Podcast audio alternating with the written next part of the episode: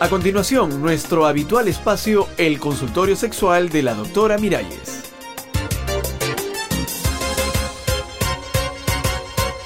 Amigas, amigos, ¿qué tal? ¿Cómo van? Nuevamente con ustedes en este consultorio para conversar, para responder algunas inquietudes de ustedes sobre el sexo, sobre nuestra sexualidad. Y para el día de hoy tengo pensado hablar sobre...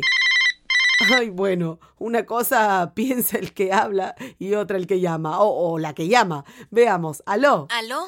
Eh, por favor, estoy buscando a la doctora Miralles. Ah, pues si la está buscando, ya la encontró. Yo soy la doctora Miralles. ¡Qué gusto, doctora! El gusto es mío. Cuéntame. Doctora, la llamo porque una amiga, muy amiga, me dijo que hable con usted y, y que le explique mi caso. Ah, bueno, pues entonces explícamelo. Verá, doctora, yo...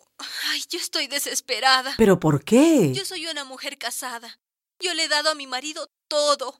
Mi vida, mi virtud, todo. Ajá, ¿y qué ha pasado? ¿Y qué ha hecho él desde el primer día? Engañarme. Engañarme con cuanta zorra le pasa por el lado. ¿Y cuántos años tienen de casados? Diez años, doctora. Diez años. Cumplimos diez años el pasado octubre. ¿Y tú dices que desde el primer día te ha estado engañando? Desde antes de la boda, doctora. Ya me estaba sacando la vuelta, yo lo sé. Pero no puede ser. Él pensaba que yo no me daba cuenta. Pero yo sabía que estaba metido con la vecina de enfrente. ¿Ah, sí? Hasta con mi empleada se metió, doctora. No. Luego se buscó una muchachita, casi una niña. ¿A usted qué le parece eso? Ay, pero ¿qué me va a parecer? Una barbaridad, un delito. Lo mismo digo yo. Ah, sí, pero pero si tú sabías, ¿por qué no hiciste nada durante 10 años? ¿Y qué podía hacer yo, doctora? Es mi esposo. ¿Esposo? Ajá. Oye, eso no es esposo, eso es, eso es un canalla. O sea, que él te engaña, tú sabes que te engaña con una y con otra, y no haces nada. Una vez se lo dije. Yo le reclamé. ¿Y, y? qué pasó? Y, y me gritó, me insultó. Ah, oh. te pegó. Sí, doctora. Me pegó en la cara. Hasta patadas me dio.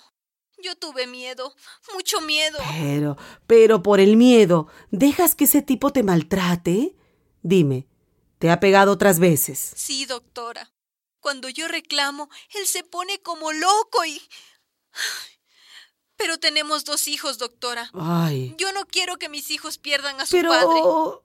¿Y por no perder al padre pierdes tu dignidad? Es que... Es que ellos quieren mucho a su padre. Lo esperan. Ellos juegan con Ay, él. pero eso no es un padre. Un hombre que no respeta a su mujer no es hombre, ni es padre, ni es nada. Pero doctora, dígame, dígame, por favor, ¿qué puedo hacer? Yo, yo espero que alguna vez él va a cambiar. ¿Qué?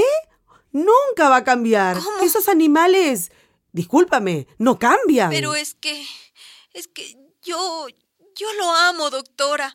A pesar de todo, yo lo amo. Ay, e- e- ese es un amor tóxico, amiga. ¿Qué? Un amor que te ensucia. Mejor dicho, e- eso no es amor. Eso es miedo, es dependencia, masoquismo, diría yo. Lo que pasa es que él es muy machista. No, no, no. Más machista. ¿Eres tú que lo soportas? Ay, aconséjeme, doctora. Yo, yo estoy desesperada, pero es que, pero no me atrevo. Mira, mejor que yo te va a aconsejar Celia Cruz. Celia Cruz, la salsera. Sí, claro, la mismita. Oye su consejo Ajá. y levanta volumen. Óyelo. Que le den candela, a que le den castigo. Que lo metan en una olla y que se cocine en su vino. Que le den candela. Así que, amiga mía, y todas las que estén como tú viviendo amores tóxicos, sigan el buen consejo de Celia. Metan a esos machistas en una olla ¡ja! y que se cocinen en su vino. Hasta la próxima, amigas y amigos. Ese hombre que tú tienes, buena amiga.